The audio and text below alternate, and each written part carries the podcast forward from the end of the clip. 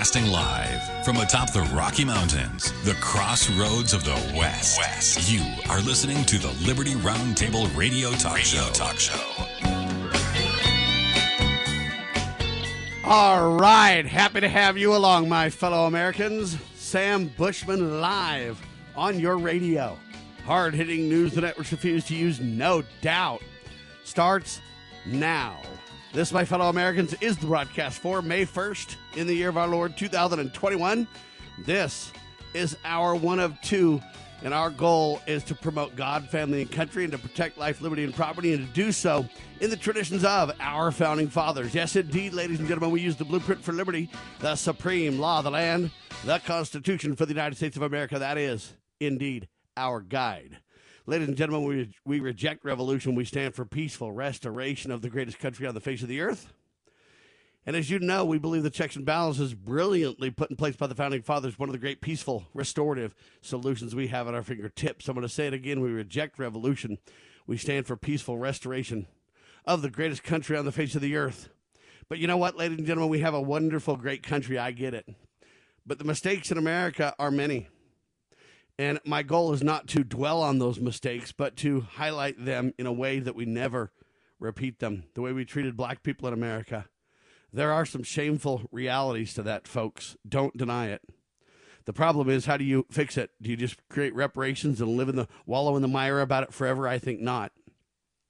I think the answer is to admit to the mistakes, to go forward in faith and hope, and to never repeat those mistakes. We we've wronged the blacks. We've wronged Native Americans. No doubt about it, folks. Let's be clear. We have wronged the members of the Church of Jesus Christ of Latter day Saints, nicknamed the Mormons. Uh, in many ways, uh, sadly, our society has wronged women. And I don't want to dwell on those things, like I say, but I do want to acknowledge that, you know what? There has been things in our history, not just the history of America, but the history of humans on the planet. But there's another group of people that we've ignored to a great degree as well there it's a group of people that we've really created by our societal uh, realities, norms. Uh, we bury the problem. We don't talk about it.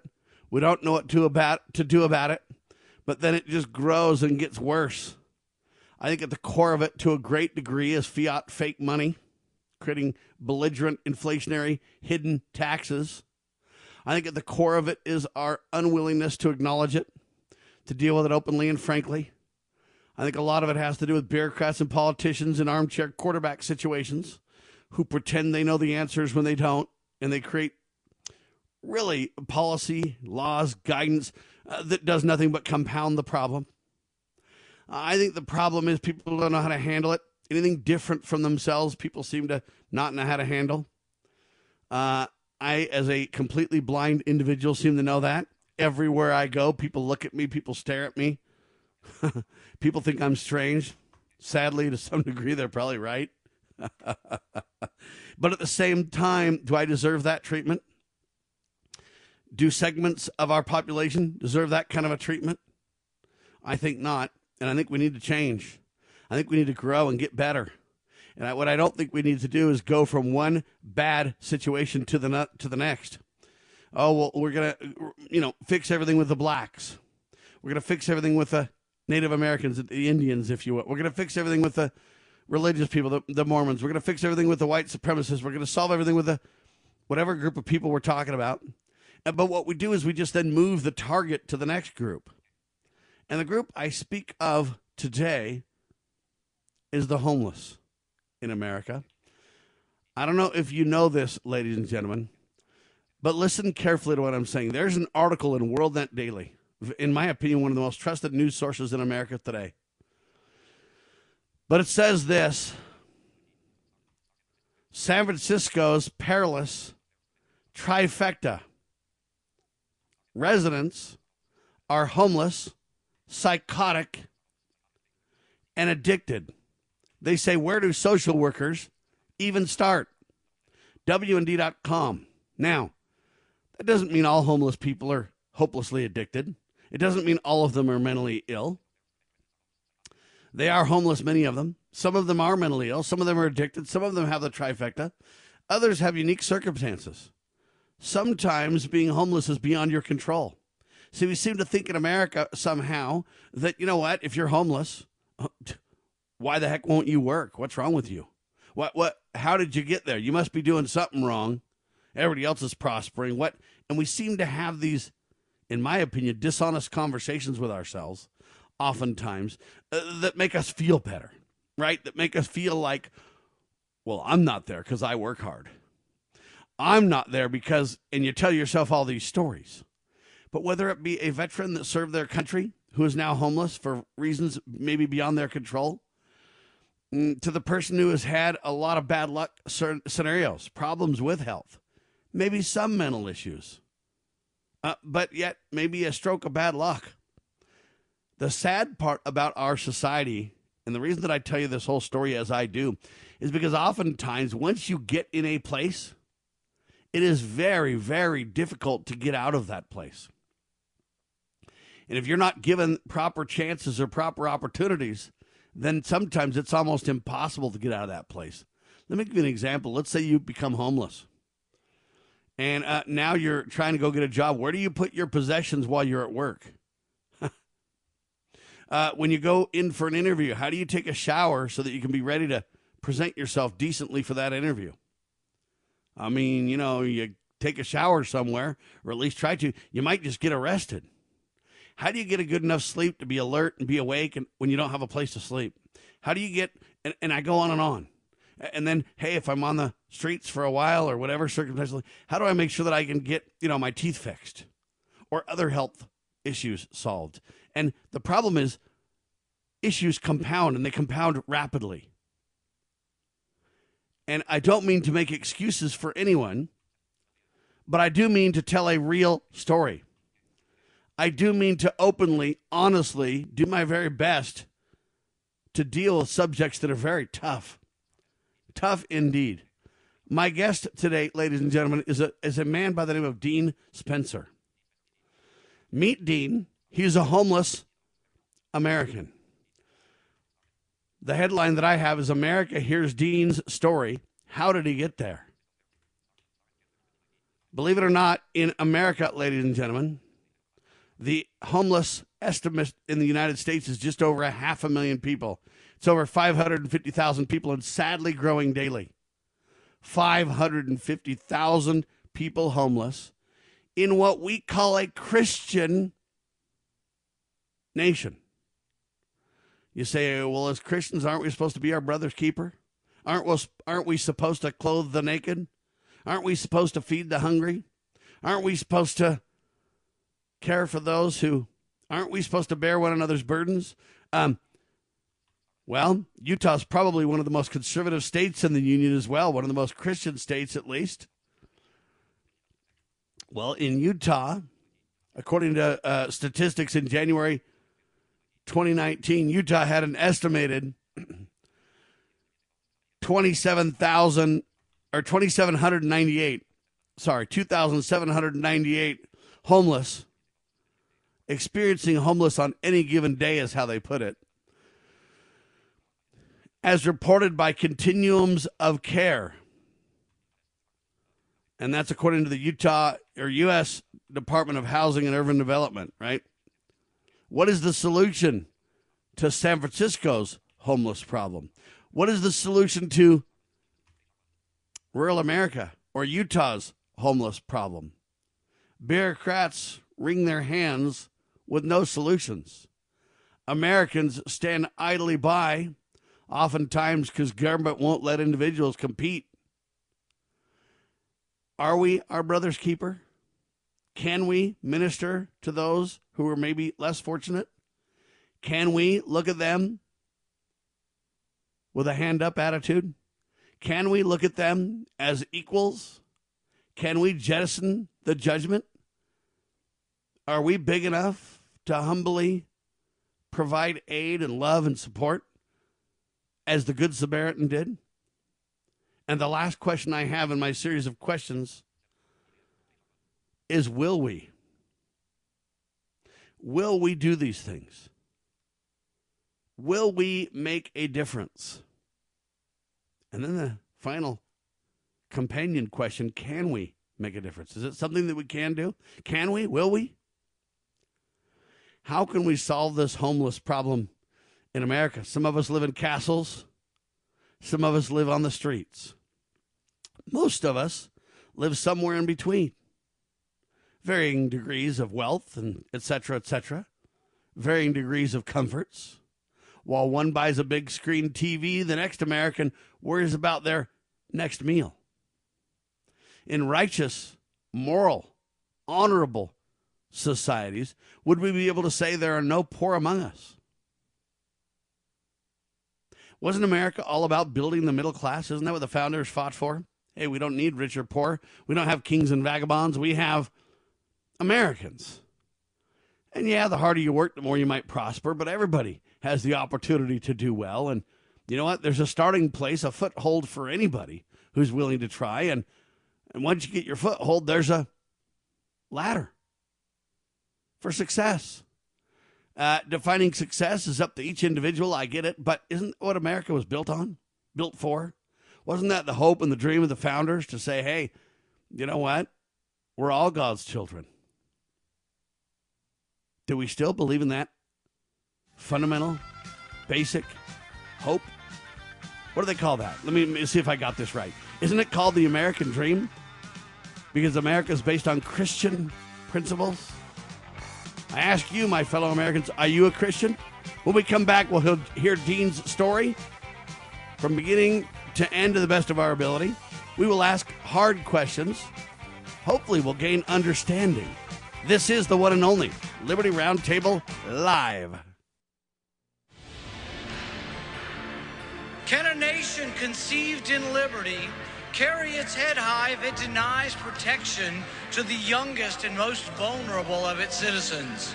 Can a country founded on God given rights continue to thrive without understanding that life is a precious gift from our Creator? As a physician, I have looked into the eyes of one pound babies. I have cradled their small bodies in the palm of one hand.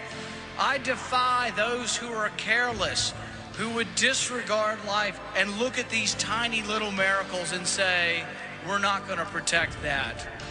But I believe there will come a time when we are all judged on whether or not we took a stand in defense of all life from the moment of conception until our last natural breath. One thing I promise you, I will always take a stand for life.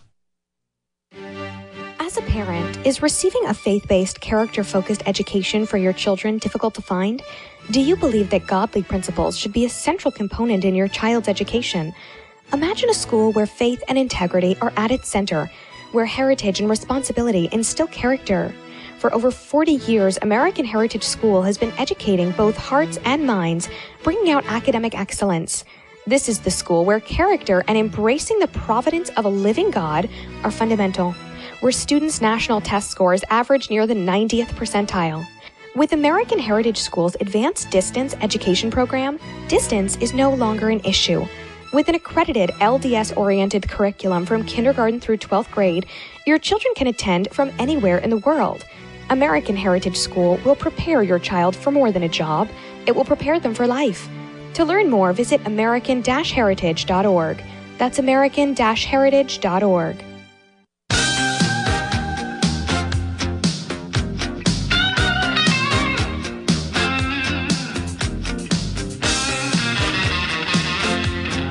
ladies and gentlemen, this song called The Power of Love. Yeah, the power of love makes the world go round, doesn't it, ladies and gentlemen? Do we have enough love in our hearts? Dean Spencer, welcome to Liberty Roundtable Live, sir. Yeah, Sam. we'll start out this uh, saga. The address is Route 1, Box 7, American Fork, Utah. It was uh, the address is right next to the uh, north border of Utah Lake, uh, right below 50 East. If you get off the freeway, I was born with wonderful parents on, on a farm. Uh, I guess when I was five years old, I don't remember much about it. My mother had some uh, mental health issues, and she had to be removed from the home, and um, so my dad raised me and a, a a dear uncle that was never married, uh, older than uh, older than my dad, the oldest brother. Uh, my dad had polio when he was uh, three years old, so he, he only had uh, one good leg, and he he had a brace that was made for him. But he he got around well. I I, I have one had one sister, and me is the only uh, the only son, and a massive amount of acreage to farm, and so I I knew nothing but hard work, and so uh, um, from the from the age of five, you know, I I was virtually with with my father all all the time and out in the farm, and uh, a nice little little white house uh, with a lot of responsibilities. But anyway, so fast forward to this paradise, that, you know, with nice clean water and, and anything a, a, a kid would want, I would think. And then I, I, I had had a little trouble in school, you know, uh, learning and stuff. Um, dyslexia. Right, keep, the, keep, the, background noises quiet, though. There's some tapping. Oh, try and sorry. try and eliminate that. Keep going. Um, I was dys- dyslexic and had a hard time studying and virtually didn't want to be there. But anyway, I, I struggled through that and, and actually had a, a wonderful childhood. And then I end up getting married to this beautiful Hold on, woman. Before we get there, did did you graduate from high school? Uh, no, I I finished high school, but I, I I didn't get the correct credits I needed, you know. So so I I wasn't a high school graduate to say, but I I didn't really drop out. I just I took uh, trade tech classes and and just some shop classes and virtually. Um, but I, I was good in math. Uh, but my uh, like you know the my vocal deal and the and my speech and stuff like that w- was really failing and, and I, I didn't have the ability to read so so anyway but uh, I had two strong hands and knew how to work and and was into automotive stuff and, and we had to fix our own machinery and stuff like that so so my skills in a mechanic and, and and two strong arms and two good legs I'm you know I I was able to function very well. All right, so, so let me understand just just so we we get it all. Can you read now? Right. What's that? Can you read now? Oh yeah, yeah. I, I learned how to read by getting a job at Geneva Steel, and with uh, with nothing to do at times, so I, I I'd struggle through a book. The first book I read was Stephen King, The Stand, uh, and uh, after that, you know, I, I was able to start con- be able to concentrate and, and read. So, yeah, that's one of my favorite things to do now is read. Okay, so, so you overcame your dyslexia is the point. You overcame uh, the struggles of not being able to read and and as a child struggling with it, but you disciplined yourself, you worked hard and you learned to read and you kind of conquered that, right? Oh yeah, yeah. All right, keep going, so, sir. So you you got a great job at Geneva Steel. You you found a woman, huh? Oh oh yeah yeah. Married married very early. Uh, some things went on on the farm. My my dad had to sell it um, because my uncle passed away, and and it was just too much. He he'd figured, and you know he'd always struggled on that farm because they'd been down there since the 1800s.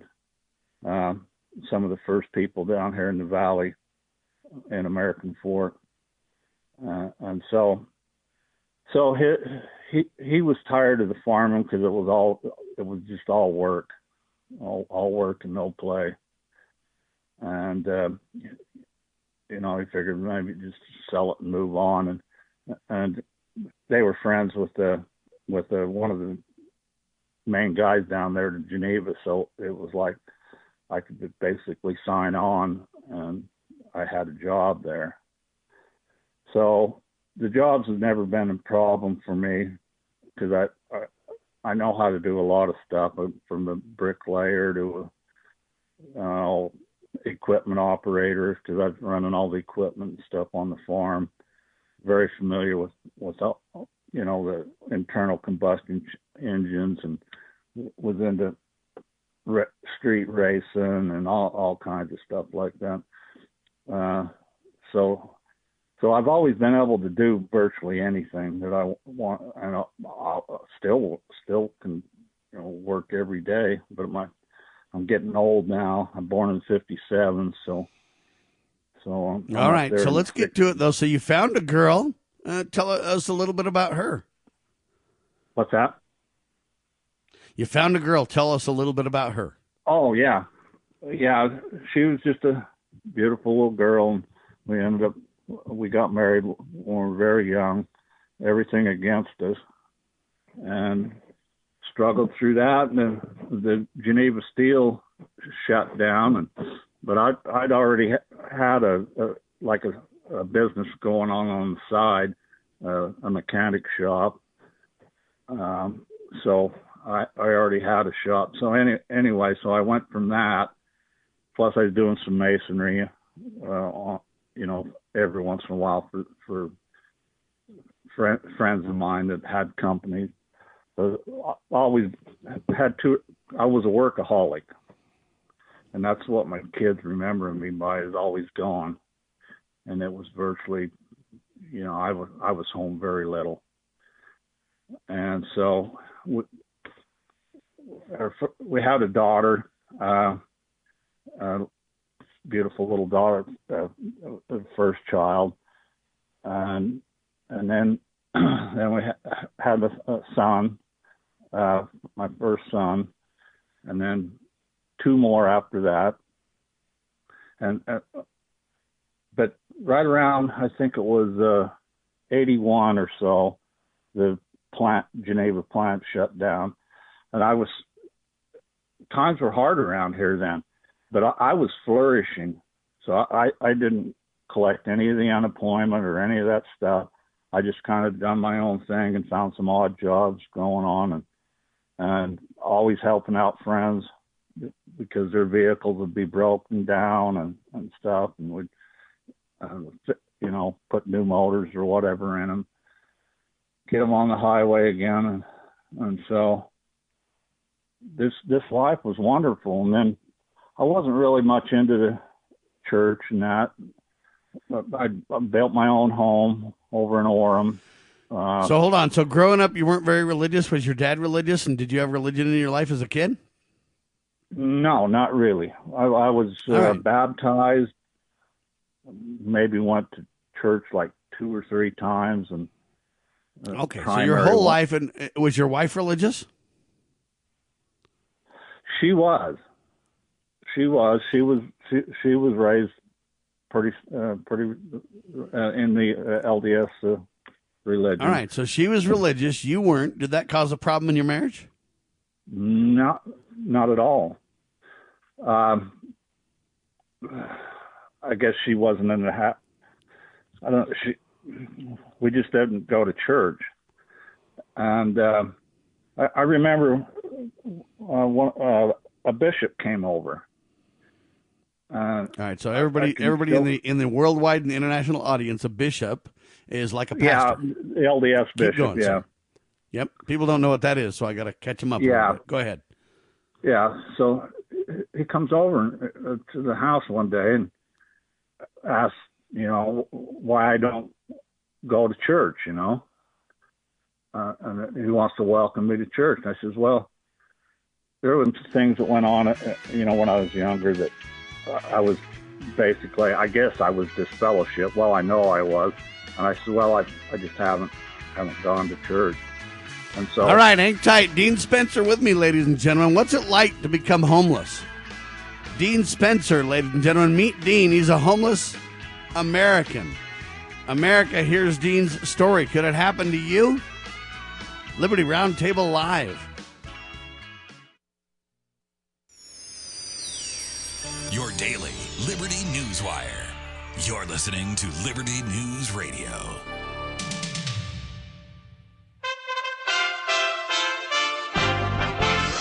USA Radio News. I'm Brandon Gunther. California is increasing early release credits for 76,000 inmates, including violent and repeat felons, as it further trims the population of what once was the nation's largest state correctional system. More than 63,000 inmates convicted of violent crimes will be eligible for good behavior credits that shorten their sentences by one third. The changes were approved this week by the State Office of Administrative Law with almost no public notice. Critics say this move will put more Californians at risk. The Florida legislature passed a bill this week that would forbid social media companies like Facebook or Twitter to ban elected officials from communicating on their platforms. Governor Ron DeSantis has pledged to sign the bill. The move comes three months after social media giants YouTube and Twitter removed former President Donald Trump from their platforms, a decision which many commentators warned could indicate that big tech has too much power over political speech. This is USA Radio News. Maybe you've heard about Medi-Share and you know what it is. It's the affordable alternative to health insurance, but you've wondered, can I really save a significant amount of money on my monthly healthcare bills? And the answer is an emphatic yes, you can. You could save a lot of money, whether it's just for you or for an entire family. Medi-Share has an option for you. In fact, the typical family saves $500 a month switching to Medi-Share. And it really is the gold standard when it comes to healthcare sharing. You get free telehealth services. You get a huge network of doctors. You get great customer support. And you get the sense of security that comes from being a part of 400,000 people who share not just each other's medical bills, but purpose too. Medi-Share is a community of Christians who pull together and pray for each other, which is very refreshing right now. If you want more info, it's so simple. You can get a price within two minutes. Call 833-34-BIBLE. That's 833-34-BIBLE. 833-34-BIBLE. President Biden talks schools opening in the fall. Tim Berg has more. President Biden believes schools should be open for five day a week in person learning in the fall, despite the fact that children likely will not be vaccinated by then. Biden telling NBC's Today Show. Based on the science of the CDC, they should probably all be open. There's not overwhelming evidence that there's much of a transmission among these people, young people. Teachers' unions, mainly those in major coastal cities, have resisted reopening schools for much of the 2020 2021 school year, refusing to return teachers to classrooms until a variety of demands, some of which are not directly related to COVID, have been met. From the USA Radio News Phoenix Bureau, I'm Tim Berg. Two storm systems from the Gulf will result in wet, stormy weather for parts of the South and plains into next week. Possibility of flash floods in parts of Texas and Louisiana. Find us on the web at usaradio.com. This is USA Radio News.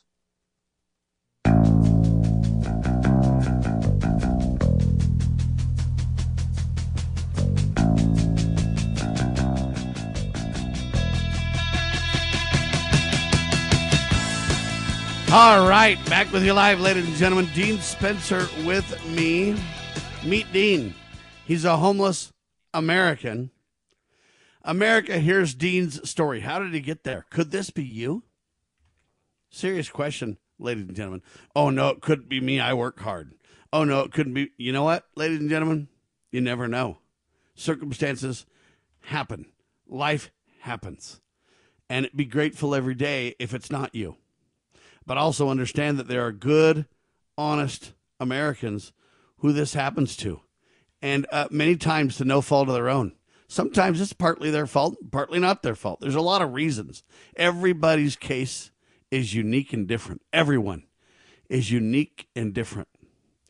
Uh, ladies and gentlemen, Dean Spencer's telling us about his early life. He was not religious.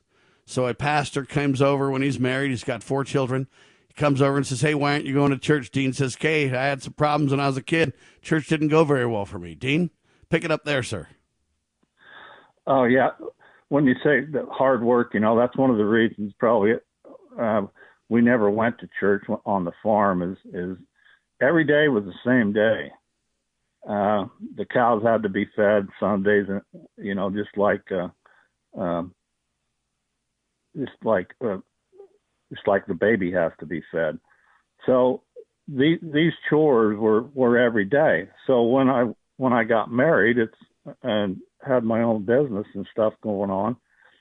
Um, Sundays was actually the weekends was was the days I worked hardest because I wasn't being bothered, and so this this was one of the one of the problems I, I was going to have. You know, I end up finding out is to have this day of rest that just wasn't in my clock, and still isn't in a way. Uh, so, but I like as I heard the story, and then we we had to have a bishop's court, uh, you know, to to see what you know, to see what my status was and all that stuff, you know. And I found these people you know, very forgiving. Because uh, no, by far, I, I I wasn't a perfect and still not a perfect person, and you know, I I know how to drink a beer once in a while, and and this what you know wasn't a problem back then because because when I had that family, I I remember one day I you know I, I had my own business getting going a, a body shop and I it's either my booze or, or the booze or my family. So I, I I'd quit, you know, altogether. And so that wasn't the, you know, this word of wisdom stuff wasn't a problem. Uh, so anyway, I, I loved the concept, and we w- went through what they call the temple classes. I had very good neighbors, uh, and uh, so let, us make sure we keep it where people understand. You're using too many words from the, the Mormon Church or the Church of Jesus Christ of Latter-day yeah. Saints. Basically, what yeah. you said is you found religion and you decided to try to come back, right? Yeah, I, I found religion. You decided to embrace religion in your life. Thought, thought it was a good, you know, good concept. You know, to have have, have a God in your life. So, so not to use too too much uh, uh, LDS stuff, you know but we were married and sealed in the temple, and and things were supposed to be like like a blessing now, you know. And this is the what I wanted to get here is all of a sudden here's where my life starts falling apart. And so when I get religion in my life, you know, I'm trying to not work on Sundays and I'm trying to be you know, uh, just a little bit different, let's say, than what what I normally did in my business career. And so slowly, you know, things just started not panning out financially. And we didn't have very many bills. I just had a house payment. By now, you know, I've got a big collection of, of muscle cars and everything I have is paid for. I've got tools. I've got every everything a guy needs. And all all paid for cash as I go along. Plenty of customers. Um, all the work I I could do. You know, good friends. Everybody that came to me was only by the word of mouth. I never advertised. I didn't even have a phone most of the time. And so I've I've got this uh, business where it's just looking back on it, it's just like trust, a, a word of word of mouth, and, and good friends, and uh, everybody's happy with with my work. And but but now the financial empire's falling apart. So my wife is is doesn't have the money she thinks she needs to to have, so she wants to go to work and get a job. Well, if she goes to work, I have four kids now, and I've got to take off my time to watch my kids, which I'm glad she did in a way because I, I got to spend some time with my kids. Uh, but so fast forward a little bit, just things were just I, I could I could feel it. Uh, coming down. I, I remember coming home from a, a swing shift job from a from a uh, computer chip place where she was working, and she, says, "I think there's more to life than this." And I, I knew it at that time. My life was going to spir- spiral downhill because I felt we had everything. We had four beautiful kids, a home, and just everything a guy could want. And so it started that she had to have a new car. She was tired of driving my old cars around, which was worth a fortune. Uh, and she had to have a new car, and it went from the new car to just not being happy, and I I got behind on the bills. The new car was breaking down, and it needs tires, and it needs this, and so so slowly, it, and it wasn't really slowly. Things were falling apart. I, I was I was sick of dealing with customers. Um, so I was in the restoration business. So I thought, well, if I could just buy and sell my own cars, I I can get rid of all these customers. So one day it was it was just like a, a crash. It was really just a crash. I was working on this wealthy customer's car. It was a Lincoln Continental that I'd restored for him, and he was going out of town for um, a few days and wanted me to just buff out this one little spot. Would have took me 15 minutes, and I, I left his house and going up 800 north and and, and Provo coming from where the canyon was. This this guy pulled right out in front of me while I'm doing 50 miles an hour in that car. And boom, I booted him like a football. And I, you know, I looked him right in right in the eyes, and he just pulled right out in front of me. Well, I, I get back to see if he's okay, and uh, you could tell the guy was drunk. This is only 11 o'clock in the morning and he got Listerine bottles. And there, it was a crowded weekend, and people everywhere. And I'm picking up bumpers and stuff off the road, and and next thing you know, uh, I thought they. Anyway, he's gone. He left the scene of the accident. Nobody's got any insurance. This this guy had so much money, he carried his own liability and it was just like it just knocked the wind out of me. I I got a fifteen thousand dollar loan to buy a bunch of cars. This is where uh, in 1990, August 20th, 1990, when they went into Kuwait, I had a bunch of cars down in Los Angeles, um, trying to sell them.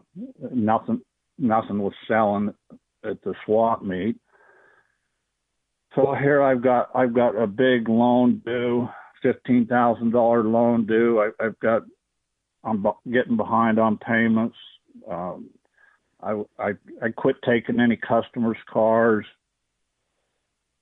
and so I, I just I sat there and looked, and, and this guy uh, that owned the car, his his uh, grandson was there and seen it and and so he calls him and he, he's mad at me. He thinks, you know, and he just says, "Fix the car.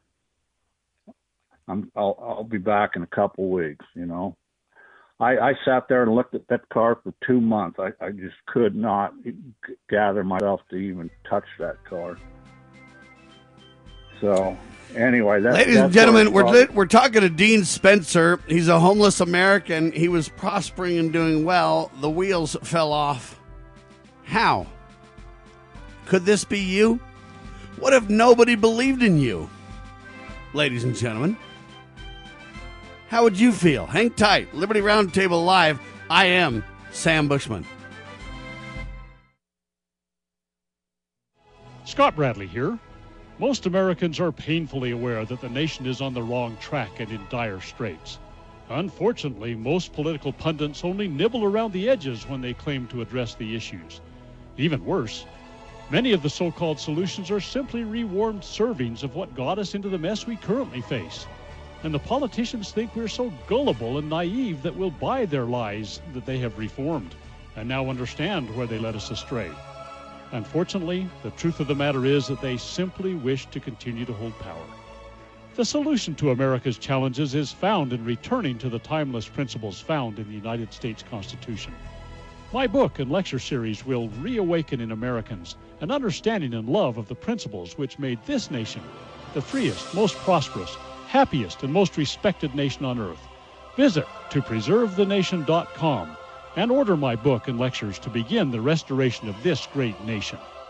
Okay, girls, about finished with your lesson on money? Daddy, what is a buy sell spread for gold coins? Well, when you sell a gold coin to a coin shop that's worth, say, $1,200, you don't actually get $1,200. But don't worry, we're members of UPMA now, so we don't have to worry about that. Daddy, what if some of my seals are gold? We don't have any gold at the house. It's stored safely in the UPMA vault, securely and insured. But the S&P 500 outperformed gold. Daddy, gold is a bad investment. Some people do think of it that way, but actually, gold is money. And as members of the United Precious Metals Association, we can use our gold at any store, just like a credit card. Or I can ask them to drop it right into mommy and daddy's bank account, because we're a UPMA member family. Find out more at upma.org. That's upma.org.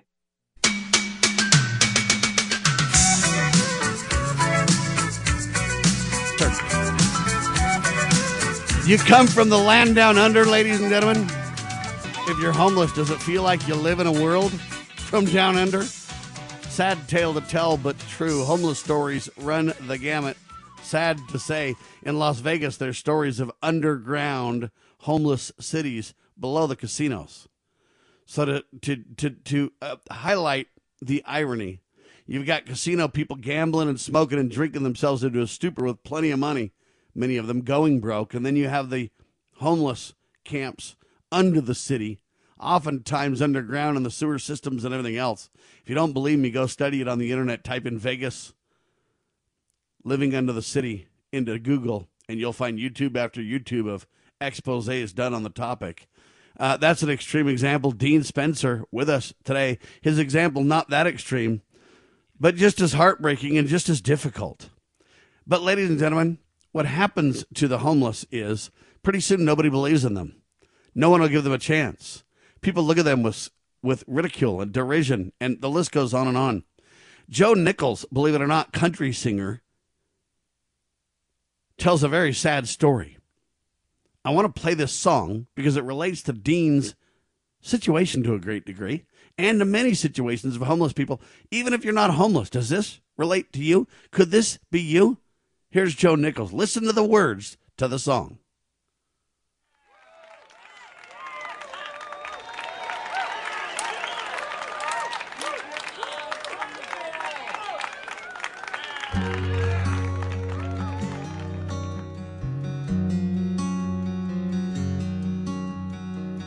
Watched him take the two strike call. He hadn't tried to swing at all. I guess he had all he could take. He walked away for goodness sake. His father's voice was loud and mean. You won't amount to anything. That little boy quit trying. He just walked away. There were teardrops on his face. Tell me, how would you feel? You'd probably give up too if nobody believed in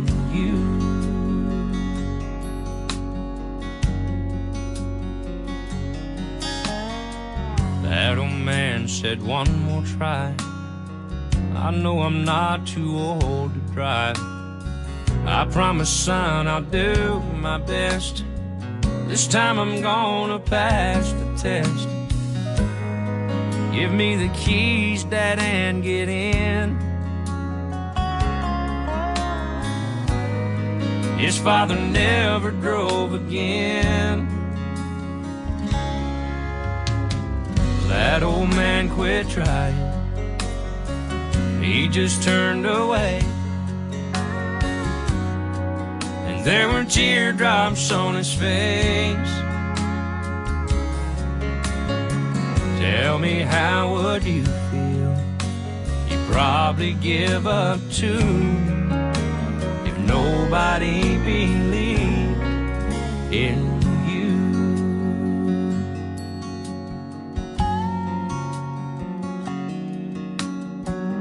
take his name out of the schools.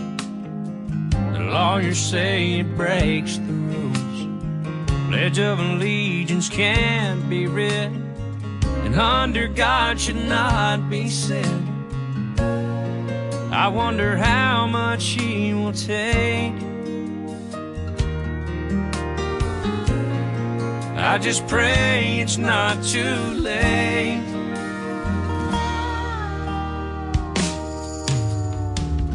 What if God quit trying?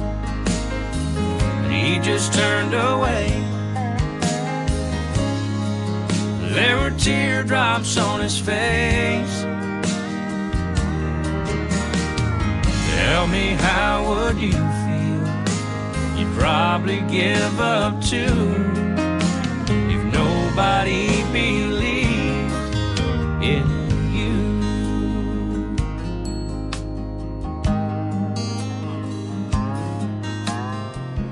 Tell me, how would you feel? You'd probably give up too if nobody believed in you. Ladies and gentlemen, homelessness is a serious thing. And it's not just for those who are experiencing it firsthand, such as a Dean Spencer on your radio with me now. Uh, but it's it's all of us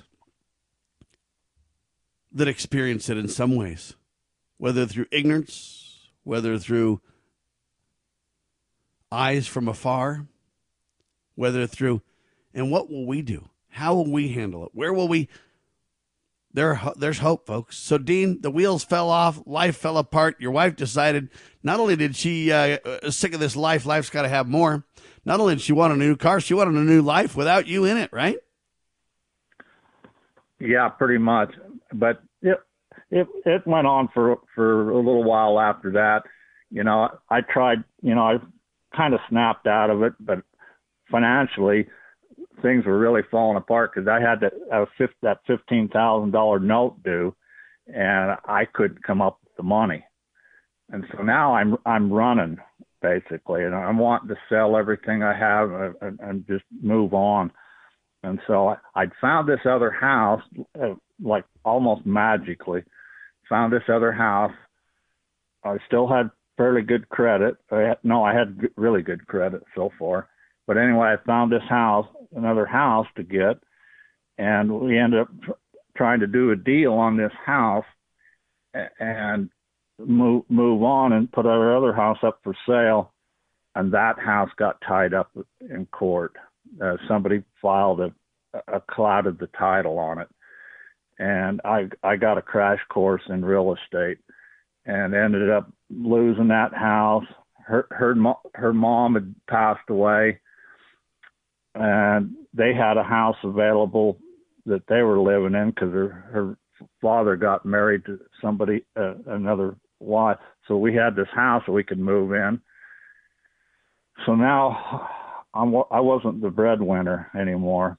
It was, and so it just slowly started falling apart, and I I'd lost my shop.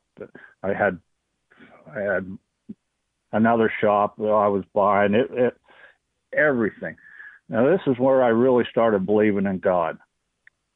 And I'd never read the book of Job until years later, and I thought it was just one thing after another. It was just like the buffets of Satan came down on me, and er- everything was was being destroyed. And so to fast forward to where all of a sudden I get some criminal charges pressed three years later on that on, on fraud charges, supposedly fraud charges on that loan. Got tied up in the court system. Had no idea. Now they say fraud charges because they they kind of make it seem like you were just trying to get out of the loan or not pay for it or what. Yeah, yeah.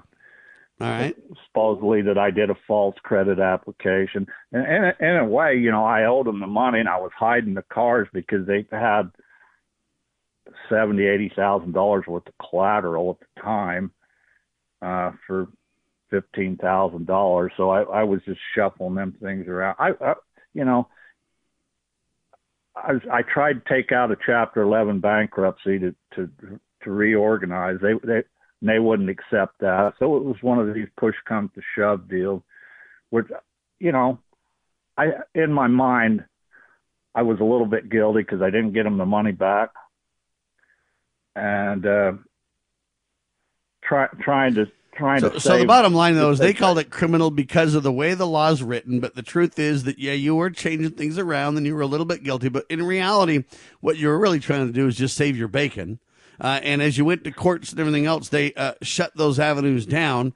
And uh, because you didn't really get a chance to to uh, make amends, then it just went all south. Is that a good summary? perfect summary, and, and I- I was happy with the verdict. You know, they had had me uh, charged with second degree felony, and at the end of it, it basically a, a false credit application, which it wasn't, and so I pled a, a no contest deal. Um, they talked me into it. You know, uh, my pu- public defender which he couldn't see what the crime was at all. But he he thought that was a pretty good deal. I'd just do maybe 30 days on work release. Uh, they had a work release program, and it'd go away like a parking ticket. But what I found myself getting on probation, and the probation officer was just down my on my back You've got to have business license. You can't do anything without a business license. You can't even raise dog. Uh, and by now, every sort of license that I had was expired and gone. I didn't even have a place to work.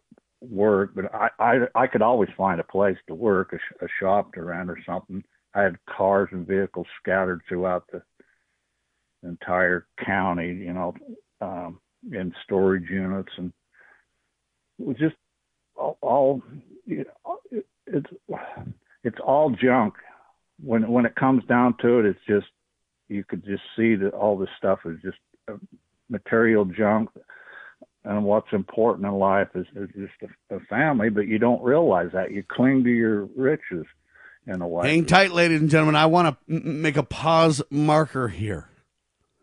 I want you to say that again, Dean, because you know what? We first started talking about fancy cars and nice things, and, and it's all true in a way, but at the same time, it's all junk. And when compared to the things that matter in life, they're nothing.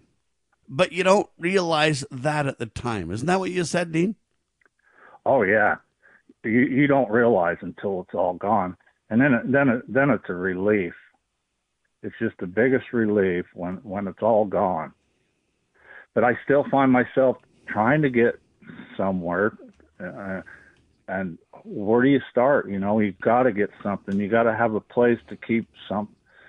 You, know, and and and then you realize, oh man, I, I'm in the same boat as I was years ago with just frivolous stuff, trying to trying to get back into life.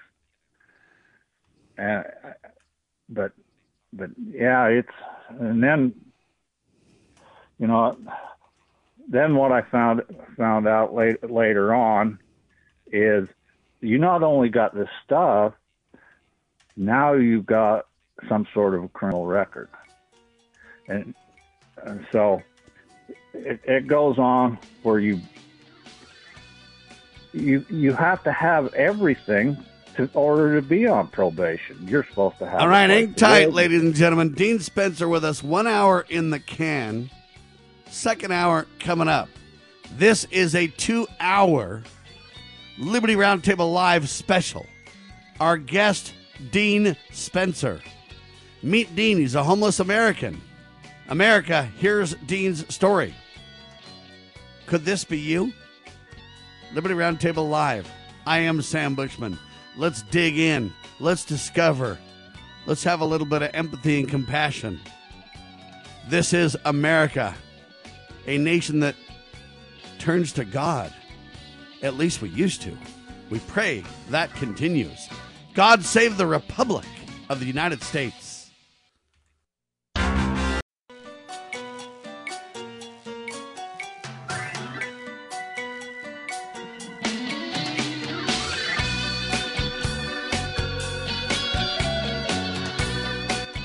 Broadcasting live from atop the Rocky Mountains, the crossroads of the West. West. You are listening to the Liberty Roundtable Radio Talk Radio Show. Talk Show. All right, happy to have you along, my fellow Americans. Sam Bushman live on your radio. This is a two hour special broadcast. Our special guest, Mr. Dean Spencer. Dean's a homeless American, ladies and gentlemen. How did he get there? Could this be you? We're telling his story. You got to listen to the last hour, ladies and gentlemen. But Joe Nichols, country singer, has a song, If Nobody Believed in You. How would it be? Is that how we're treating the homeless in America? Now, if not mistaken, let me ask the board op this question. Isn't today May Day, ladies and gentlemen? Is that right? Uh, Jane Cameron and May Day? Yeah, I think May 1st is May Day, ladies and gentlemen, if I'm not mistaken.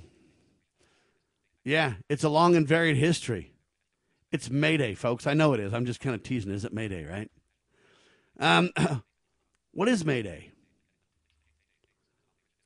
It's a holiday rich in history and folklore, celebrating the return of spring. But what else is it? You ever heard the term May Day? Ladies and gentlemen, I'm calling a mayday on the homeless. Mayday, Mayday. Don't they say that over the radio when things go bad? Yeah. Mayday for the homeless, ladies and gentlemen. Mayday for the homeless. I want to repeat that. Now, how should we deal with the homeless? Should we just think in our heart, hey, man, it's their fault? You know, if they just work, everything would be all right. It's not always the case, ladies and gentlemen. It's not always the reality. Things are more complicated in life. Life is messy, is it not? Mayday for Christians to pay attention to who's around them. Mayday for ministry. In your ministry, are you going to care for the lost? Are you going to go find the lost sheep? Are you going to care for your neighbor? Are you going to be the good Samaritan? Or are you just going to walk on by and go, by the grace of God, go I, baby? How's it going to be for you? All right, believe it or not, Brandon Heath, a Christian musician, created a song called Give Me Your Eyes. I want to play this. I want to listen to the lyrics very carefully it directly relates to our discussion with Mr. Dean Spencer. Cameron?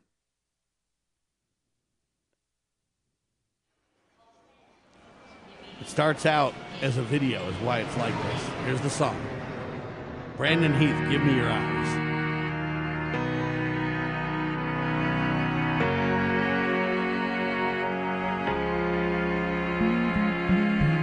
Look down from a broken sky Traced out by the city lights, my world from a mile high. Best seat in the house tonight. Touchdown in the cold black top. Hold on for the sudden stop. Breathing the familiar shock of confusion and chaos. All those people going somewhere. Why have I never cared? Give me your eyes for just one second. Give me your eyes so I can see everything that I keep missing. Give me your love for humanity. Give me your arms for the broken hearted, the ones that are far beyond my reach. Give me your heart for the ones forgotten. Give me your eyes so I can see. Yeah. Yeah. Yeah.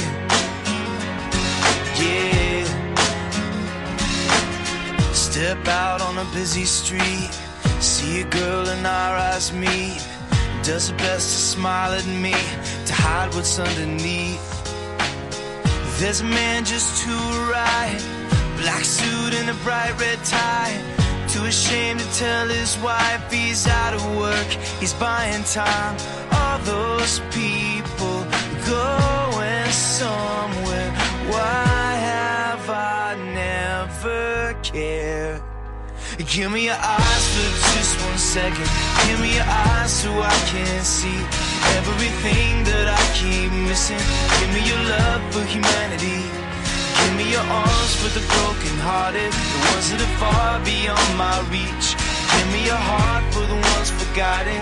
Give me your eyes so I can see. Yeah.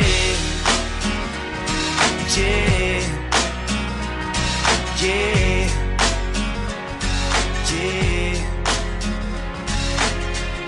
I've been here a million times, a couple of million eyes, just moving past me by. I swear I never thought that I was wrong. But I want a second glance, so give me a second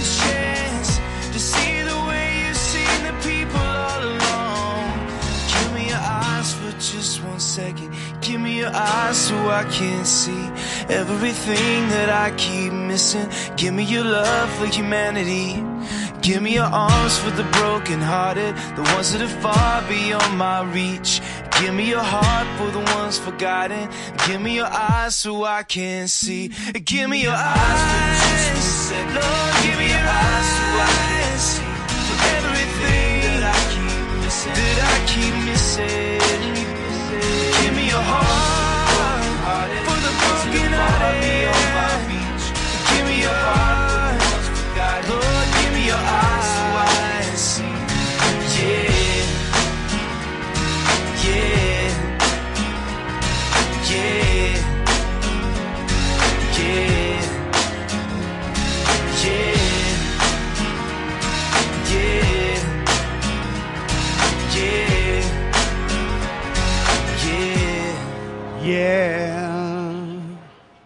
gentlemen, Dean Spencer on your radio. Two hour Liberty Roundtable Live special guest interview. Meet our brother, Dean Spencer. So the wheels fell off. You lost your wife. You lost your family. You lost your home. You lost your business. Let's start there, Dean. I know I'm fast forwarding a little bit, and I don't mean to ignore those parts of those very dear parts of your life that are very sensitive. But I do want to make sure that we get the whole story. So you you, you, you- end up losing everything. You end up uh, really with some court problems. Uh, they took something uh, that was innocent enough at the start, but yet, you know what? According to the law, uh, they brought charges. The public defender told you to cop a plea. Uh, didn't work out too well in the end. And now you're not only lost everything, but you're on the wrong side of the law, right? Uh, Sam, and, and that's kind of where I want to go with this is, is between this getting the divorce and, and these charges. I was very tempted to uh, when I made that plea to to withdraw it, and I talked to my my public defender, and he said, oh, "Yeah, I had a pretty good case to withdraw it because I was pressured into it uh, that that day." Uh, when I made that plea. So anyway, I, I get into this probation thing. So I, I, went through and I, I didn't do anything about withdrawing my plea. I thought, well, I, I've never been in, in trouble, you know, a little bit, you know, just traffic stuff, but nothing like this. So I think, well, I, I can do probation. So anyway, the 30 day, I had to do 30 days on this work release. Well, in order to do that, I had to go find a job, a real job. And so I went and talked to a friend of mine, and he had a a, a business doing some mechanic work, and so I went to work for him just so I could uh, be on uh, work release. But in the meantime, I had all kinds of other stuff going on, and so I'm trying trying to juggle the books and make some money, uh, more or less kind of under the table in, in secrecy because I didn't have a business license. So anyway, there at that after that 30 days, And and, me and let me be clear on let me be clear on this, ladies and gentlemen. At first, you think, well, this is just a simple thing. Just go get your business license. Come on. But the problem with those scenarios for folks is when you're hand to mouth and you're just trying to bootstrap something and you're just trying to deal with the best you can, and you know what? Where do you get the money? Wait a minute, I don't have an ID. Wait a minute, I'm a felon. Wait a minute, I'm a. And, and the problem is this circular reality starts to get to you where it's like, I mean to do it, but let me do this first. I think I can make some money today. And uh, you know what? Then I'll have a little bit of money to go in to get my business license. And I actually might be able to eat today. And I might be able to. Is that the kind of thought process, Dean? Uh, yeah, it, it's just, it's just, it, it's, you can't even explain it until you've been there. But but anyway, so uh, we decided to, you know, split the sheets or whatever. She more or less kicks me out, and uh, my dad had a place where his his uh, sister had passed away, and so he he, he uh, had this place. I went over and more or less said I was going to live with him. Well, the probation officer was going to violate me because I didn't okay it with him when I moved. I said, so I've got to okay it with you before my wife kicks me out. And so, you know, I was raised where, you know, me and authority don't. Are you kidding me right now? All right, so they're basically saying you gotta you gotta notify because you're a felon. You gotta tell when you move, right? Well, I'm not a felon. They reduced it to a misdemeanor. I see, but you got to tell when to move because you're on probation. That's the story, right? Because I'm on probation. I, I have to have a I phone. see. I have to. What do you mean you got to have a phone? What if you don't have one? Well, that's that's the thing. Then, then you're violated. We we actually had a phone, but I had to change the phone number. You know, and and All right, hang and tight, then I- ladies and gentlemen. Dean Spencer on your radio.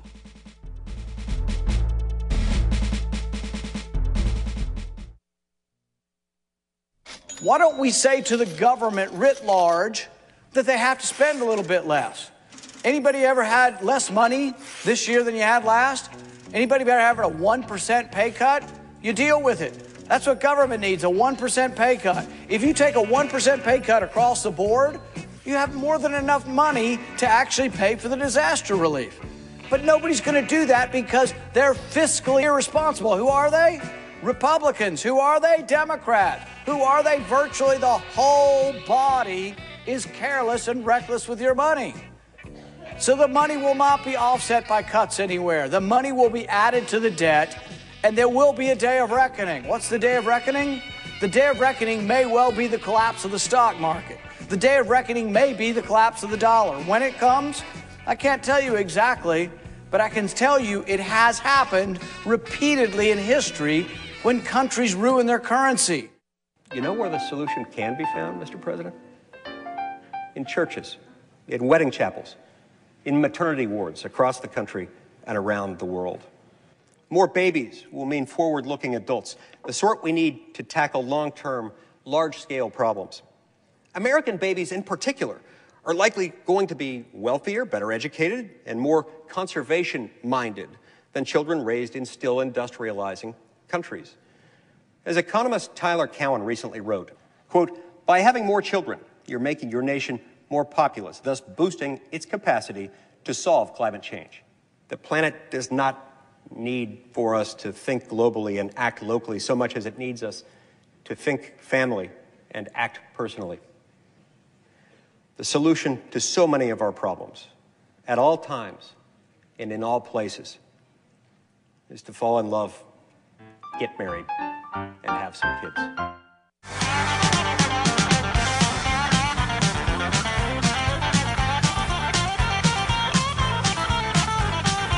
If you heard the commercial break from a senator in the halls of Congress, right on down to the lowliest Americans, they say the solution to most, if not all, of our problems is a family.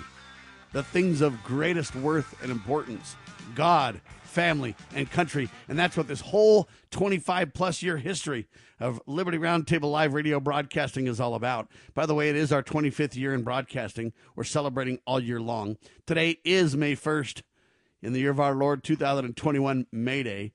We are in the middle of a special two hour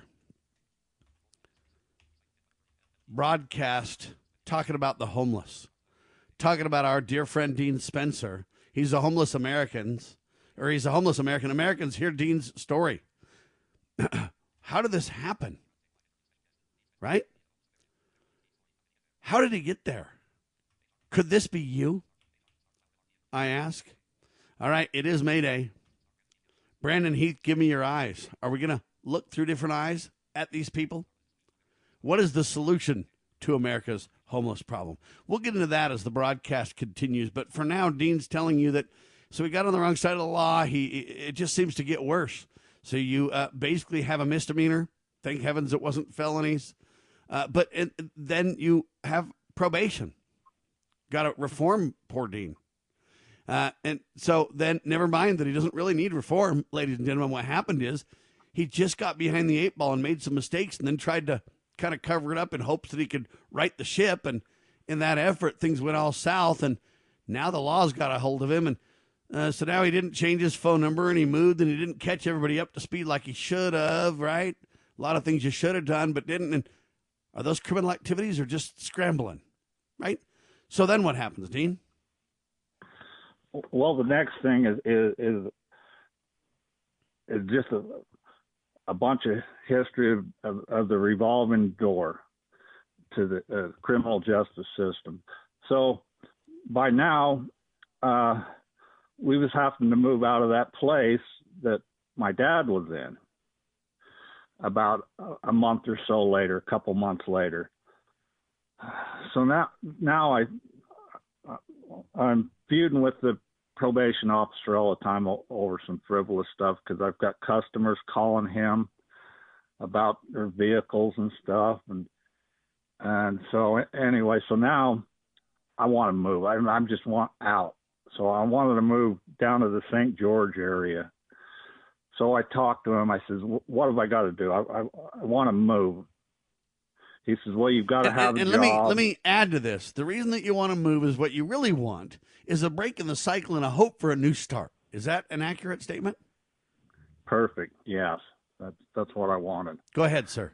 Uh, I don't mean to interrupt. I just want to kind of make sure people understand Yeah. the logic, the So thinking. I- You're I- not just trying to bail to get out of everything. You're really trying to say, "I just need a fresh start, though. This this has just got to stop, and I need a I need a chance here." Go Right. ahead, sir. So so now I, I've still got all kinds of vehicles and stuff scattered everywhere, and so so anyway, so I I want to move down down to the La Verkin area, uh, Hurricane down southern Utah. So I I get a an address, I get a job down there. This is right around Christmas time. I come back and I I tell him I said I want to move. Well, we I won't move your file. I won't move a dirty file you got behind last month on your payments. I was trying to pay make payments on that um, on that loan that I defaulted on. So I got behind one payment, and he wouldn't move my file. So in my mind, I says, "Heck with this. I'm not doing it anymore." Because I, I I already moved. So I just started running from the law. The next thing you know, I, I was come, coming back and forth to Utah County, hauling vehicles back. Next thing you know, I, I get into town. There's the red, red and blues. More charges, more charges, um, probation violations. And it was just a little bit at the start, you know, a couple days here, a couple days there. But it was every year, plus more charges. So every year for this started about 1994 when I got divorced. Just and by by 1998, you know, I, I'd violated like four times. Kind of got out of it. Uh, I did get virtually escaped out of it uh, every time, just by a few days. Well, but but every time I get lo- locked up, you know, I, I'd have stuff scattered everywhere, and no help. And so so now in '98, you know, this this judge was just pissed off, and he he gives me like eight months and no good time. So that's equivalent to a year. I, by now, I'm starting to read the law books and thinking, oh boy, I I've messed up. But I had And, no and why is he so mad? Does he think you're just continuing to violate? Are you escalating this thing? Are you talking back in Yeah, court? I- what, I- what's causing his anger here? just because I keep violating the probation thing. And why do you keep Because violating my- the probation thing? Because I I couldn't do it anymore. I mean, I I just couldn't do it. I I mean, you you get out of jail and you got all this stuff on your mind. By now, I I got dozens of cars that I've been moving down down to the St. George area, and trying you know trying to get a business going again. And and because you you just can't go out and make 20, 10, 20 bucks an hour when you've got hundreds and hundreds of you know uh, uh, of dollars an hour in in, in debt uh, and being raised like I was, you know, I, I have a conscience. I want I want to try to, you know, pay back. Plus, I've got kids. You know, I haven't seen my kids. Uh, a couple times they, my wife dumped two of my boys on me when we're homeless. We're living in storage units with with two of my sons. And I told him one day, I says, I've been having these dreams. I'm going back to jail. We drove up to Utah to drop them off at their mom. Red and blues. I'm arrested with them in, the vehicle. So now this isn't looking good. You know, eh, all, all these charges are just stacking up and stacking up. I don't have money to pay the fines. I don't have money to pay pay back on this loan. I don't have any money. I can't work. I'm I'm constantly locked up. Or you know, and every time you get locked up, they impound everything you have. Yeah, and it's impossible. I hate to say it, but there's no way out. And so by now, I do that eight months. Everything I have down down to, you know, I got close to a million dollars worth of vehicles and stuff, collector cars and stuff, and plus all all my what few belongings I had and few belongings that from years ago from the farm that I had to take possession of. All of it, all of it went away, Sam. I mean, on. I, I people are going to say to me, people are going to say to me, wait a minute, Dean, all you got to do is sell one of your expensive cars, get the cash, get out of debt, you're good to go, right? yeah, but but these cars are in in the middle of being restored. They're they're virtually worthless unless they're running. And a lot of it is, is, is parts, tools, No, I get it. to do it and, with. and I'm and I'm drilling in Yeah. because I want people to understand. Because at first glance, Right. you go, "Oh, this is so simple, Sam. Come on." no, it isn't, Yeah. folks. You got a bunch of cars. They might be valuable cars because of their age, their vintage, or whatever. Uh, but you sell it and you get, you know, uh, six hundred bucks. It isn't going to help you. Where are you going to put it? In what bank account? The bank account the government's watching. The. Okay, where do you go? And so you say, well, wait a minute, sell that, mm, sell a title, and then, well, you got the cash, and then, hey, the cops, the red and blue gets the cash, and now what are you doing without? Where'd you get that cash, my friend? How? What are you doing? And okay, it all goes sideways. And, and I don't bring it up to, to challenge Dean as much as to get the story out. I want people to understand. And so Dean's got these vehicles, he's trying to restore them, but the problem is, how do you get the parts? Oh, you got to have money to get the parts, right? I got a part now. I can put it out. Wait a minute. I don't have the right tool that I need because I had my tools, but when I had to move or when I this or that, then I lost this and that. It, it's this it's this tale of of never getting the option. What option? Where's my option, ladies and gentlemen? Listen up, folks. Buying time. All those people going somewhere.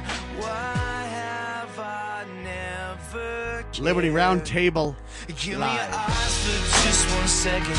Give me your eyes so I can see everything that I keep missing. Give me your love for humanity. Give me your Exposing corruption, informing citizens, pursuing liberty. You're listening to Liberty News Radio. USA Radio News. I'm Brandon Gunther. President Biden visited Philadelphia on Friday to stump for his newly proposed infrastructure bill. He spoke at the 30th Street Amtrak station, celebrating the 50th year of service. As I've said from the beginning, when I think about fighting climate change, I think about jobs. And rail, and hopefully the expansion of rail, provides good union jobs, good paying jobs. Amtrak said after Biden announced the plan that the corporation would upgrade and expand service, including adding 30 new routes and adding trains on 20 existing routes across the U.S. by 2035. Houston police officers were called to a home after receiving a report of a kidnapping.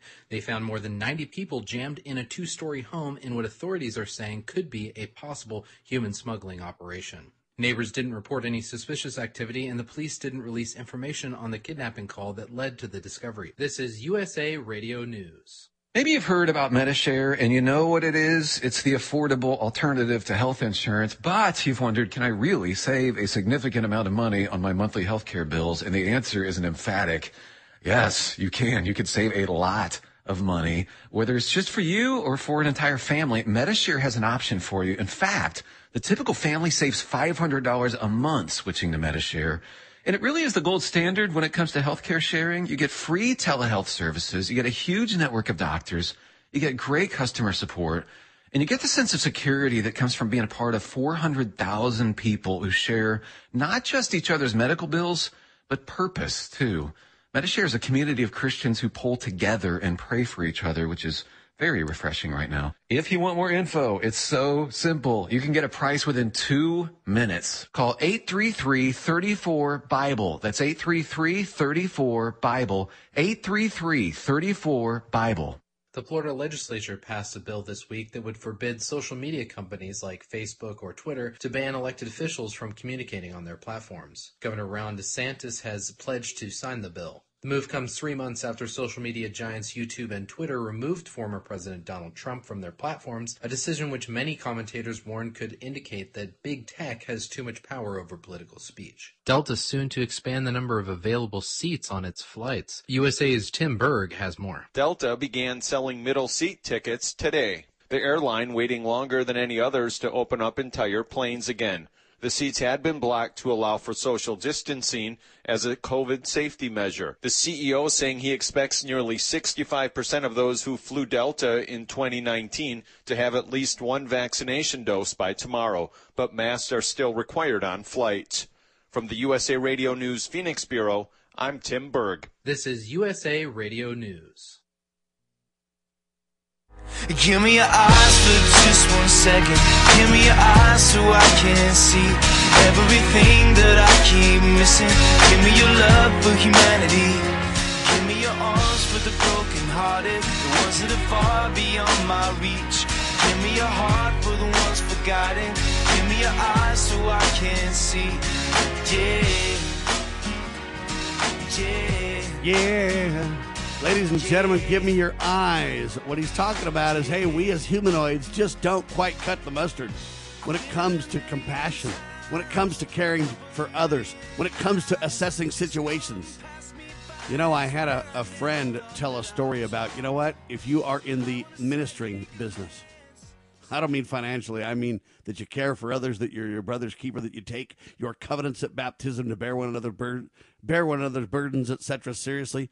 So if you are in the caring business, or if you're in the uh, you know Christian business, the ministry business, then you say if you look at people, you got to assume fifty percent of them, half of them are in trouble.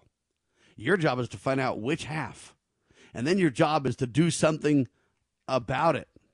What is the solution to America's homeless problem? What is the solution to America's problems? Does it all start with the parable of the Good Samaritan? I think to a great degree it does, ladies and gentlemen. I really think that is the answer. It is about God, family, country, but it is about living a Christian life. It is about looking out for those around you. We're hearing the story of Dean Spencer in our two hour special uh, interview. So, Dean, literally got on the wrong side of the law.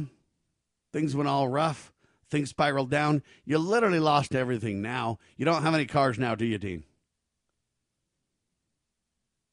Oh, not really. Um, I, I, I got a couple scattered here and there still, but uh, what I want to get back to is the is the law a little bit. and why these people are c- caught up in this when you get the homeless situation. This uh, that judge made that ruling on May 12th of uh, 1998. Now, what what had happened that very day was a law had changed on the good time law, where it now give judges the authority to grant it or not to grant it, and then they changed it for the felons to get it too in jail. But what I found out when I got looking at the law, because now I'm studying the law, and I thought he didn't have authority to say that on a misdemeanor. But I'm finding out those laws changed. But he was about seven hours premature, which I found out about four months later. He made the wrong ruling. He sentenced me to death when he didn't have the authority. And what had happened when I and I realized I didn't have an attorney there present, and so I remember when I was going to withdraw that plea that I says as soon as I make this plea, you're done. He says, "Oh no, we're not done until you're completed your sentence. We're still uh, appointed to you." So I thought, well, where was my attorney? Uh, and so I'm looking to calling up the all these attorneys' offices, and it went back and forth. Well, this is a felony. No, it was a misdemeanor. So finally, they appointed one. And by now, I didn't receive any paperwork when I come back to the jail. I thought this is odd. I want to see my paperwork. So finally, he goes and gets uh, some paperwork, a docket, which that's not what I wanted. They used to give you a pink piece of paper every time you went to court. They don't give you anything now. I can see why. Well, they had changed the dates to May 14th instead of May 12th. I thought, well, this is odd. So I'm going to do something about this. So the more I pushed for the for the papers, the, the more they cooked the books. And they have a judge rotation here in, in uh, Utah, and it rotated to different judges. And these these uh, and this other judge was one that changed the dates. So now, you know, we got people cooking the books, and these are somebody, the clerk or the uh, uh, or the judges, and I, I I couldn't figure out why till till months later. So now, the more you know about the law, you, when you start getting these, uh, when it when it when you start exposing it, they go after you, and so this that kind of went away at this time. But now now I'm thinking I've lost everything. I am not going to ever do this again. But still, I had all these other charges, you know, that I thought at the time was pretty much done. But there was there was one one charge Uh, where I got a DUI sleep sleeping in my truck, and that that's what really started a lot of this stuff. And it, it anyway. It You, was hold on. Say this again. You got wet for sleeping in your truck? I got a DUI. I was I was sleeping in a truck at a friend's house, and he he drove the truck there because he said, "Well, you don't- you don't have a license." But anyway, I was I was moving again to another uh, down to Oak City, Utah. Had a had a house rented down there. Now I'm off probation. Uh, I've been back to work doing some masonry and was just finishing up a job and was just going to move down to Oak City. Start a new get get away because I had some property down down in that area. I had 700 acres down there. So anyway, I get jerked out, out of that truck at one o'clock in the morning by a mad hi- highway patrolman and get a DUI. And then he found out oh there was some other already again some other warrants out for my arrest because they don't take care of all this stuff while you're in jail. They put out more fines while you're while you're in jail. so it's just a constant warrant for my arrest. Eh, eh, you know, even when I go to jail. And so he he arrests me. Oh yeah, that was one of the times on the probation violation. So there was a warrant for my arrest on the probation violation, and me and this officer really get into it, and um, and he calls me a bunch of names and you know about what my wife leave me all all this stuff. And oh my heck he, he was it was just so embarrassing. Even the other cops that were around there go well what's wrong with this guy? And and he he just kept going on and on and on all the way down to the jail. And even the the jailer that booked me in because the last thing he says just throw the book at this guy. And uh and the, she goes, what, what in the heck is up with that cop? And so that that charge, I fought and fought and fought and fought, and it went around and around and into the court system, and it got tangled up to where I was in the wrong courtroom, and they were having a jury trial without me, with a public defender that was appointed to me that, that I never met with. It wouldn't return my phone calls. And when I'm sitting in another courtroom, he goes, "Oh, you're supposed to be over in the other courtroom." And so when I get over there, they'd already had the trial, just buttoning up the trial without me, in absentia. Well, I said, "Well, I was supposed to be over in this other judge's courtroom." So he uh, get so we start the trial over again. I got all these witnesses there that I didn't drive the truck there. Uh, I basically wasn't drunk. I, I'd had one beer and, and, and brought that out into into the truck, and it wasn't even finished. It was bo- a, a beer bottle, a bo- bottled beer, because that's what my buddy drank and uh, I had a dog, a little dog, and I said I got to get up early in the morning to to, to move to Oak City, and I, I you know I got my dog out there, and I just like sleeping with my dog,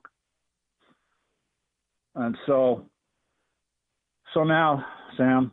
Uh, anyway, when I, when he goes to present the witnesses, they wouldn't allow him on the stand because I, they weren't there for voir dire, they call it. There wasn't. All right, Dean Spencer, hang tight, ladies and gentlemen. Listen up. Kids wanna act like what they see in the cinema. Whatever happened to the values of humanity? Whatever happened to the fairness and equality? Instead of spreading love, we're spreading animosity. Lack of understanding leading us away from unity. That's the reason why sometimes I'm feeling under. That's the reason why sometimes I'm feeling down. It's no wonder why Liberty. sometimes I'm feeling under. Gotta keep my faith Roundtable live.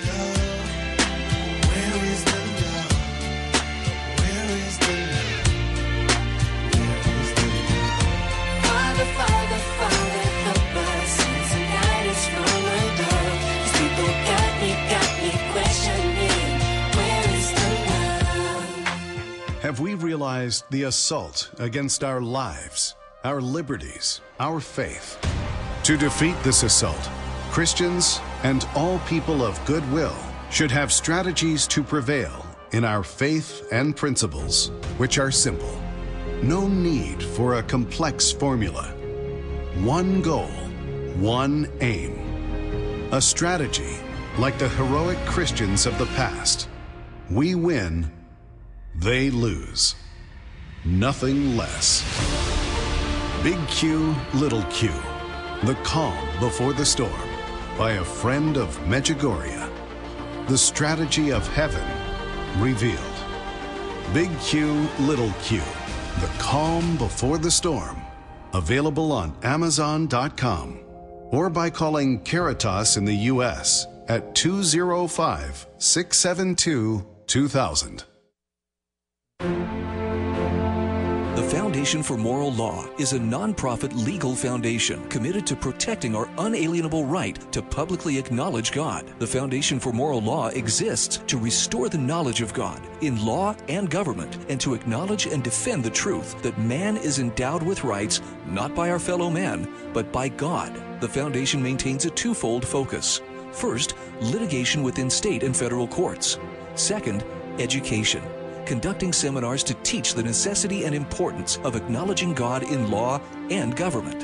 How can you help?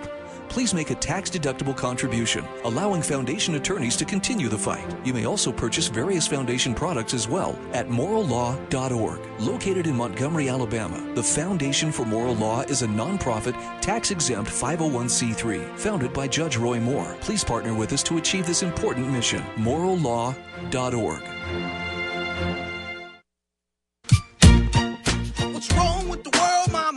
People living like they ain't got no mamas. I think the whole world's addicted to the drama. Only attracted to things that'll bring the trauma. Overseas, yeah, we trying to stop terrorism. But we still got terrorists here living in the USA, the big CIA. The Bloods and the Crips and the KKK. But if you only have love for your own race, then you only leave space to discriminate. And to discriminate only generates hate. And when you hate, then you're bound to get irate. Yeah, madness is what you demonstrate. And that's exactly how anger works and operates. Man, you gotta have love just to set it straight. Take control of your mind and meditate. Let your soul gravitate to the love, y'all, y'all. Come on. Dying, children hurt and you hear them crying. When you practice what you preach and what you turn the other cheek. Father, Father, Father. Where is the love, ladies and gentlemen?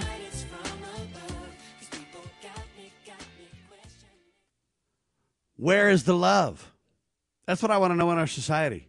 So basically, Dean Spencer gets on the wrong side of the law. DUI, debatable. The problem is under the gun, on probation. The list goes on and on and on.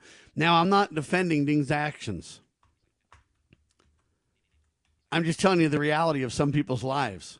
Some of it's bad choices. Dean will admit to that. He already said so. He didn't realize what was important. He meant well, but he got, well, in his effort to save face, he got behind the eight ball, and then it just kind of went worse from there. And then he eventually kind of threw in the towel and said, Man, I can't do this anymore. Sadly, we all feel that way to a great degree. What's the difference between you and Dean? Is it that when things went wrong for you, you didn't get a bad break here and a bad break there, and you made a different choice? And how much of it can we control versus how much of it controls us? You know what? I don't know the answers, and I don't know every situation. What I do know, though, is God has the love. The Savior, Jesus Christ, does know, is aware, and does care.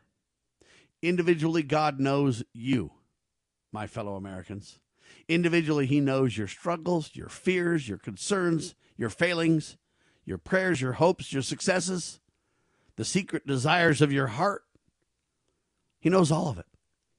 And there is hope, ladies and gentlemen. There is hope. We got to know where to look for it. So, Dean, as you got on the wrong side of the law and things spiraled and, and, and mishap after mishap happened, part of it was that you decided to fight back and say, look, this corrupt system is abusing me. I'm going to study the law and fight back. So you filed a gazillion lawsuits and you won many of them. You, some of them have been questionable and still hang around. And, uh, but you thought you could stop the abuse by uh, educating yourself and fighting back. Uh, it didn't work too well because the system doesn't obey the very law you were studying. Uh, is that the summation of the discovery? Uh, yeah, it is, Sam. Uh, this this I, I don't I don't know how to say, but but this but the system is just not working. But but it could. If, if I, I do much better at working on somebody else's case and and and seeing what what I have a all these friends that get locked up. Most of them are homeless, you know, and, and they th- throw the book at them. They can't fight their charges because they've got to plead guilty and, to get get over with because these guys will have to pay bail. And so there's got to be an answer where, and I, I understand most of them have have problems. You know, uh, they they got problems with drugs and alcohol, but it, it, it's a thing where it, it's it's a hopeless thing for them. And but the ho- the homeless shelters and stuff or do everything to, to separate the family. You know, when you don't have anything, things are very important. Just little things, you know. And when I see these bulldozers come in and scooping up these tents, where where do they go?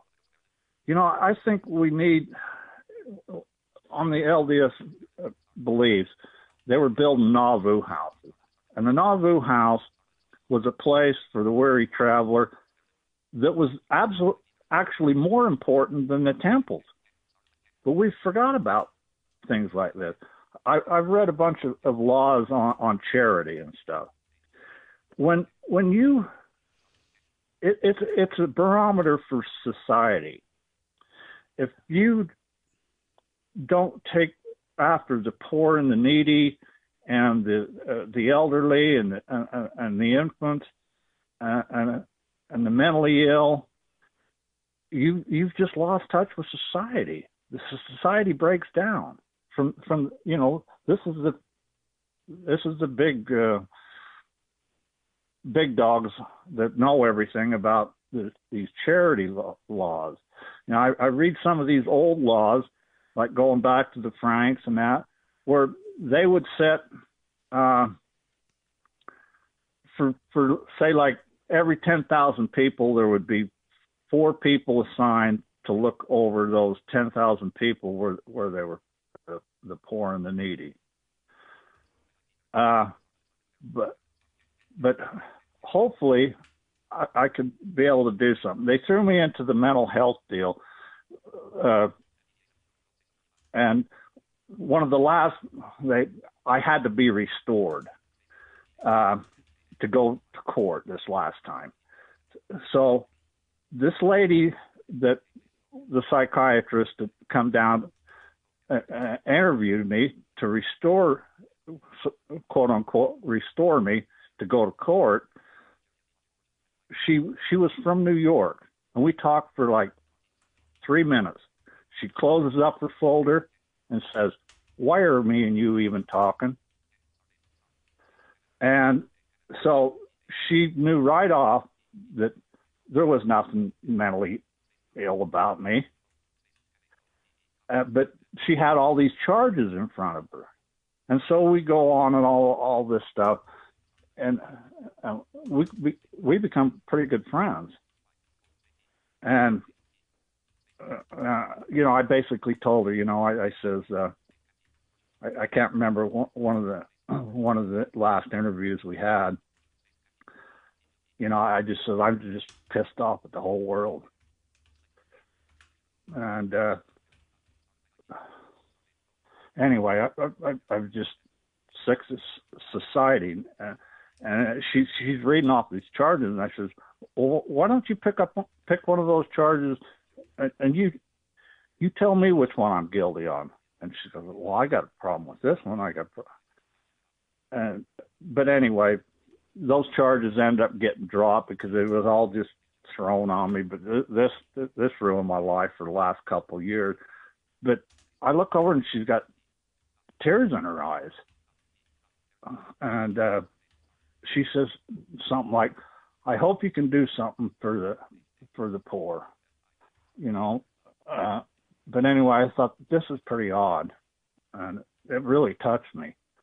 But I was I was reading in the in the Judaism. I got some books on Judaism, and they said when, under poverty, it's worse than fifty plagues coming down on you. That's pretty strong, and it is because it consumes every waking moment of your life. You just don't know what to do. Uh, All right, I want to talk about the solutions a little bit before the end of the hour, Dean, because I believe yeah. that's uh, the question. What do we do? And you're looking at it from the homeless side. Now you've had a good friend kind of take you in, so you're not totally homeless now. You've got a phone. Uh, and, and a couple of things. You're trying to work. You're Oh, trying yeah. to kind of get out of it. You're, uh, things are uh, looking up in some ways for you, but in some ways, though, you don't want to jettison the plight. Even if you get out of it, you're not all the way out of it, but you're on your way. But you don't want to jettison the plight of those in it. You understand it, and you know how do you do something to not only save yourself but care for others. And and I think we might start with the what do they call these things? Faith, hope, and charity might be the ideals that society should live by. Faith, hope, and charity are the three theological virtues that define mankind's ideal relationship to God Almighty. And, I think that we can start there with faith, hope, and charity. And you know what? These people have problems. We're not saying that they don't. They're there partially because they have problems. They're also there through no fault of their own many times. And each person has a unique, different capacity to heal uh, and to come back. But what are we doing? Are we adding insult to injury as a society? Or are we going to do things that could create a, a chance, a second chance, a third chance? And how many chances does Christ give us? And so I think, Dean, that the Christian principles are the only way back. Now, I'm not telling you what religion you have to be. I'm just telling you that the principles of keeping the Sabbath day holy and turning to God in prayer and learning to live by faith, hope, and charity uh, on all sides are the only answers. I mean, it's fine to give someone a hand up, not a handout, and give them a start. I get all that. There's a lot of fundamentals that go along with this. But kind of like the Alcoholics Anonymous plan, I don't think there's a way back without God. Not only for those who are homeless, but for those who of us who, well, like Brandon Heath and Give Me Your Eyes, didn't realize, you know what, the mistakes we were making, the ignoring that we were doing, the, uh, you know what, I'm distant from it. I live a mile high, so I don't see it uh, idea. We all have a lot of changing and repenting to do. But I think if we rally around the principles taught by Christ himself, some call him a great philosopher. I call him the true Son of God. But I believe those are the answers. Um, Dean, do you want to respond to my assertions? Well, yeah, it, it, takes a faith, faith in God. Where you know, I I totally believe in God. You know, and he when I think I have a plan, God changes it. So, but the plan is it's your neighbor. I remember being raised on that farm where our neighbor came first, basically. And so if we could just reach out to the neighbors, and, and it's like this this wealthy guy that took me in.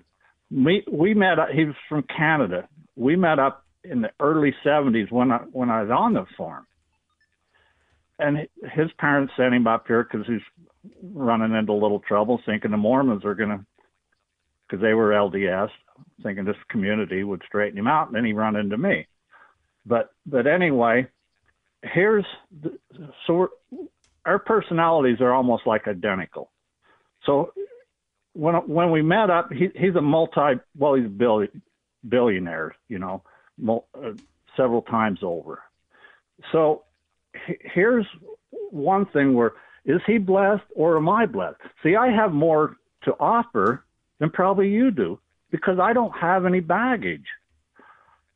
Uh, and this is what I've always been wanting to, to get going on. If these people like him could sponsor maybe getting some acreage and getting some gardens growing and and to come together as, as in in like a community atmosphere to have something to look forward to have their own little little plot of land let's so to speak you know Ladies and, And gentlemen, I, I Dean, I want to stop you there because we're flat out of time. But I want to do this, ladies and gentlemen. I want to continue the saga. I want to be engaged and commit publicly before you all to do something more about this than I have hitherto done. How can I be involved with Dean? What can I do to help? We will highlight this case going forward on your radio. This is where the rubber meets the road, ladies and gentlemen. Do you have real faith, hope, and charity? God save the Republic.